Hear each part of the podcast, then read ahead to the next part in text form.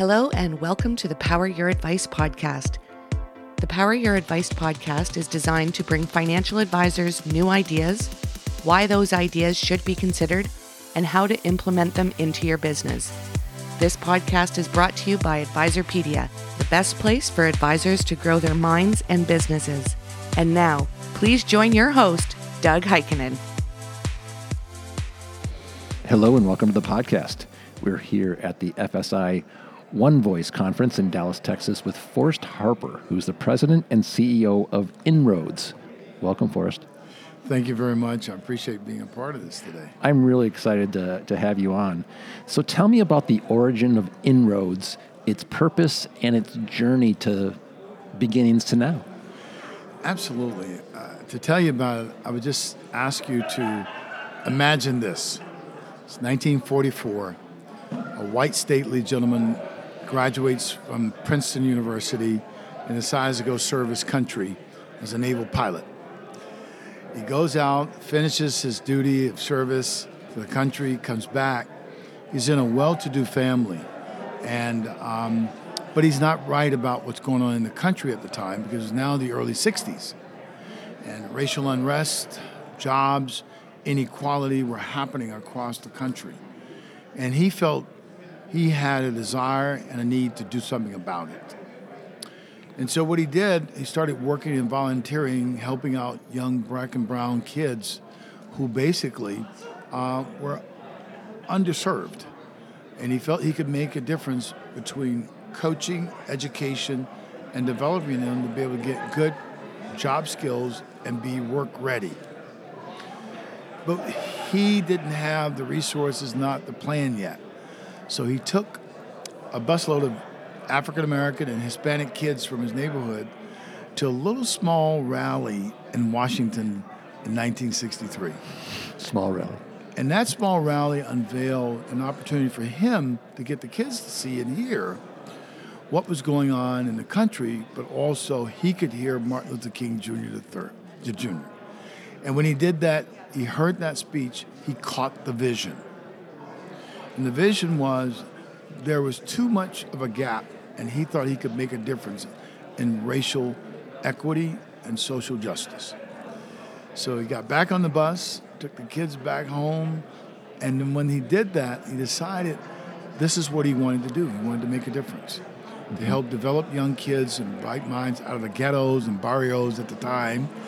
And he went home and told his family that, hey, listen, I found out what I want to do. You have four kids, wife, and, um, you know, you heard this thump.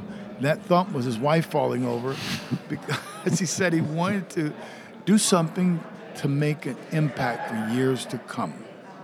And he wanted to make sure that there was no economic gap between kids on one side of the railroad track and kids on the other side. And so he wanted to create inroads into corporate America and entrepreneurial jobs, because he felt that they could get the students through good education, development and training, and then into corporate America, making good middle income wages, they had a chance to go on to prosperity and be able to thrive um, in wealth. And so after that, he created Inroads. It took him seven years to build it.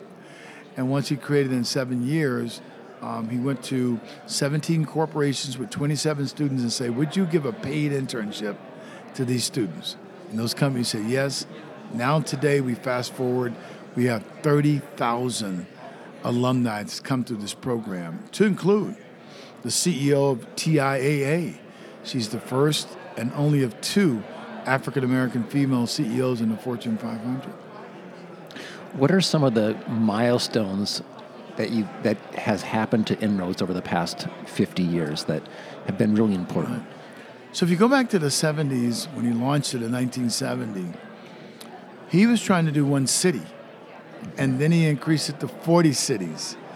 And so the first one is, how could he expand the program from Chicago to the rest of the nation? That was the first milestone. Right. And he did. Went from one city, and he went to forty. The second milestone was to get students who did internships to get job offers within six months after they graduated. With that, the same company? With the same company that they interned with. Mm-hmm. which means the company made an investment in two ways, just talent and wanted to focus on some kind of diversity. The third milestone had to do with the actual economic impact, and that was these students were making income that from a Fortune one thousand company. And when they did that, they could take care of their families and they could go on and thrive in their careers, and the career mobility would be strong. And then last but not least, the fourth one was they would give back to the community. And he had a philosophy that said, um, basically, to much as whom is given, much is expected. And Father Carr, when he retired, that's what happened. And in the midst of all that, he was recognized for his um, unique creating this model by the King Center. In nineteen ninety-three, he won the Salute to Greatness Award. And if you look at the trail number of people who won that award, not many people from this bite, but he won that award. And Missus King um, signed a painting for him, and I have it in my office. And it said, keep doing the work that you're doing, and on behalf of Martin. And so that's how this model got built, uh, and some of the deliverables along the way. Now we're the nation's largest nonprofit, um, social impact, and career development model in the nation. How did you get here, Forrest? The way I got here is I had a, a, a great career, very fortunate and humble, um, in the pharmaceutical industry. And at the time that I was interviewing for a role, I didn't get an internship, but someone pulled me aside as a mentor, which is one of the key components of the program, and said, I'd like to introduce you to the pharmaceutical industry. I didn't know what a pharma nor a pharmaceutical was, but he told me it was good income, and that you could be able to benefit those who suffer from illnesses. And that's what drove me. So after thirty years, I um, began to do outreach in the community for those who could not afford medicines, and Pfizer was giving it to them. So I was put in charge of the underserved and underrepresented communities.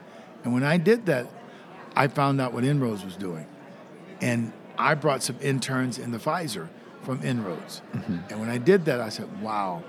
Wouldn't it be something if I could ever run an organization like this? And then one day, a knock came to my door. And someone said, we'd like you to be the C E O of Inroads. And I go, wow, what a privilege, a humble experience. And I had one notion when I was in, in corporate America. I'd been the first African-American vice president, the first African-American um, director. I've been the first in eight different positions as an African-American. And I woke up one morning and looked at the mirror and just said, Forrest, there's nothing you can do about being the first, but there's always something you can do about being the only. And so I made it my pledge that if I could work in another role to make sure that there are no more onlys. And that's how Inroads, how I got to Inroads. So what is your focus in working with financial services and the, the great... Um, let me reset that. All right. Go right ahead.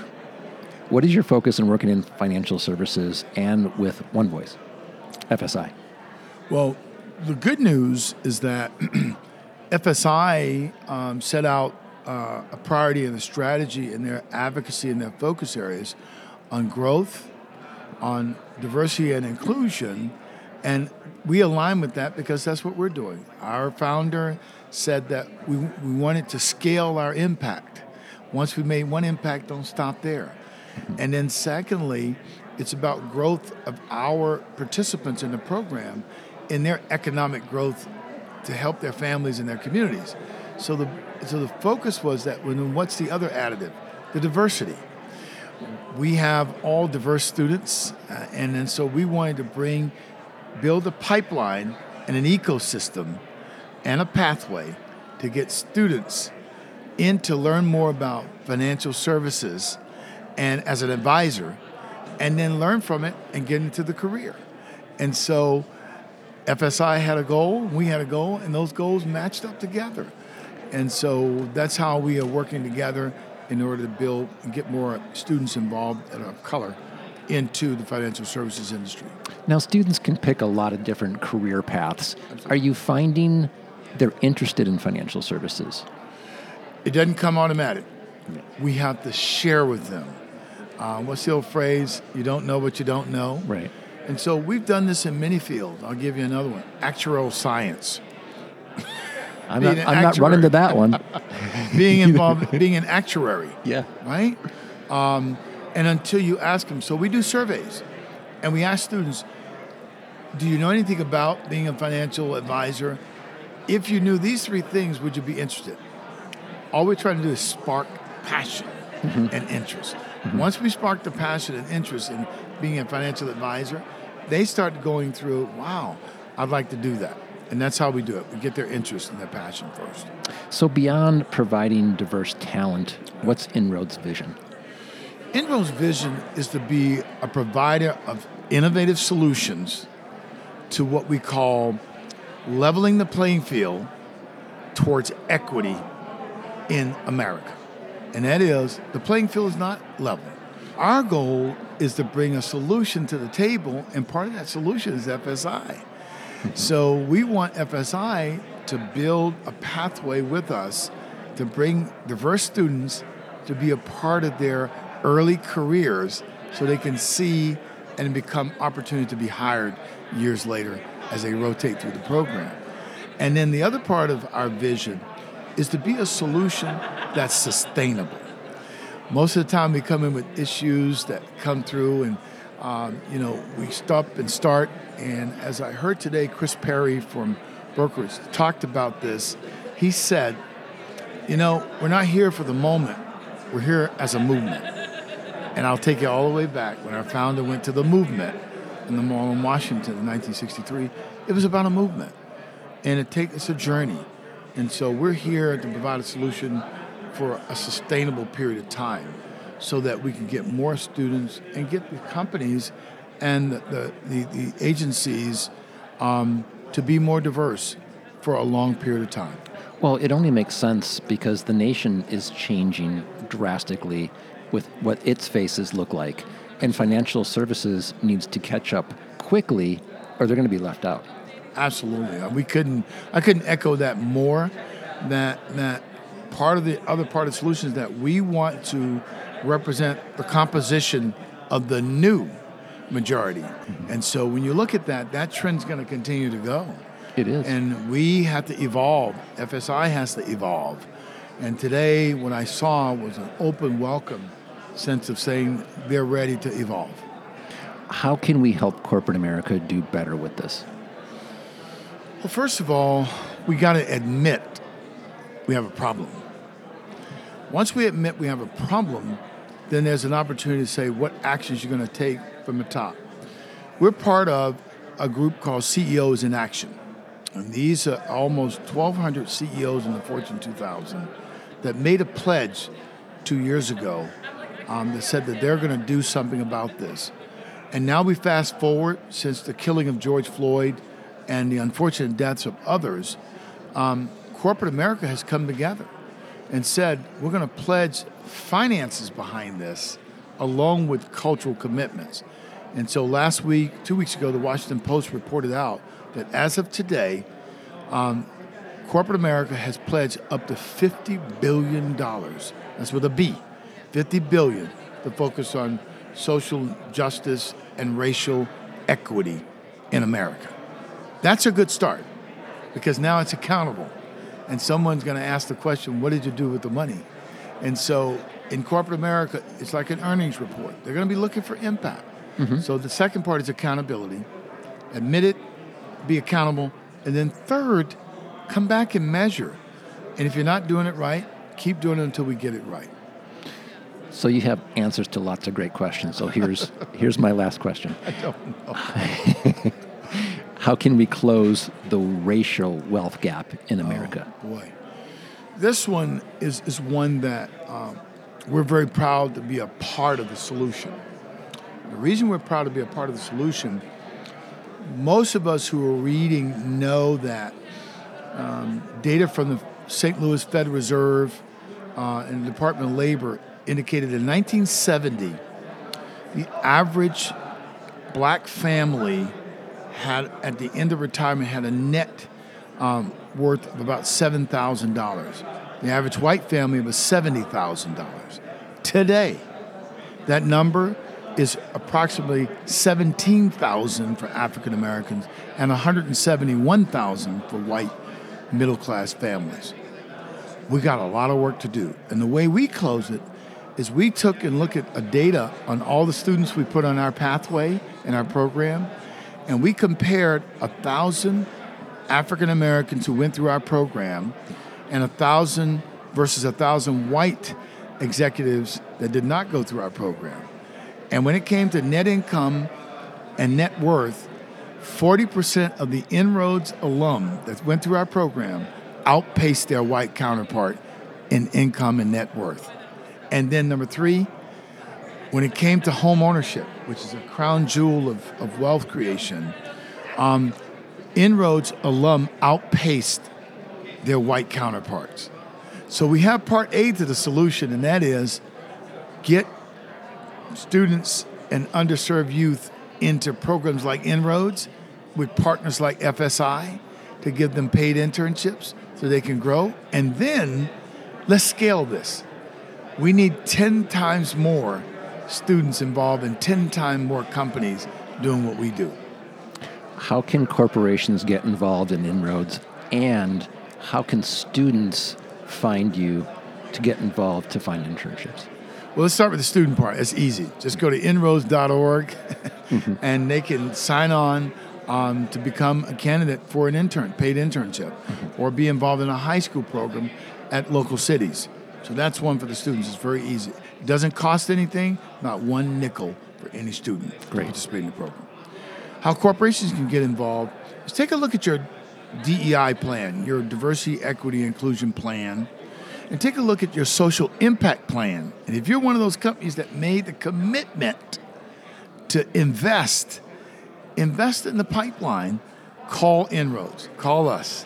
Uh, contact us at inroads dot org, and we'll help you build a blueprint of how you can change that. And then the second part is that anybody in any corporation as an individual person can volunteer their time, their talent, and their treasure to help out with one student at a time. And if you want to volunteer to be a mentor, if you want to share your talents and help us educate these young, talented, diverse students, call us. You can volunteer. In corporate America, help us scale this program by giving charitable investments and donations to Inroads so we can scale the program. Forrest, thank you so much for being with us. We at Advisorpedia pledge to help you get that word out. Thank you very much. Really appreciate that. For everybody at Advisorpedia, our partners, Flyer Financial Technologies, Integrated Partners, our producer, Jakey Beard, and the Power Your Advice podcast team. This is Doug Heikkinen.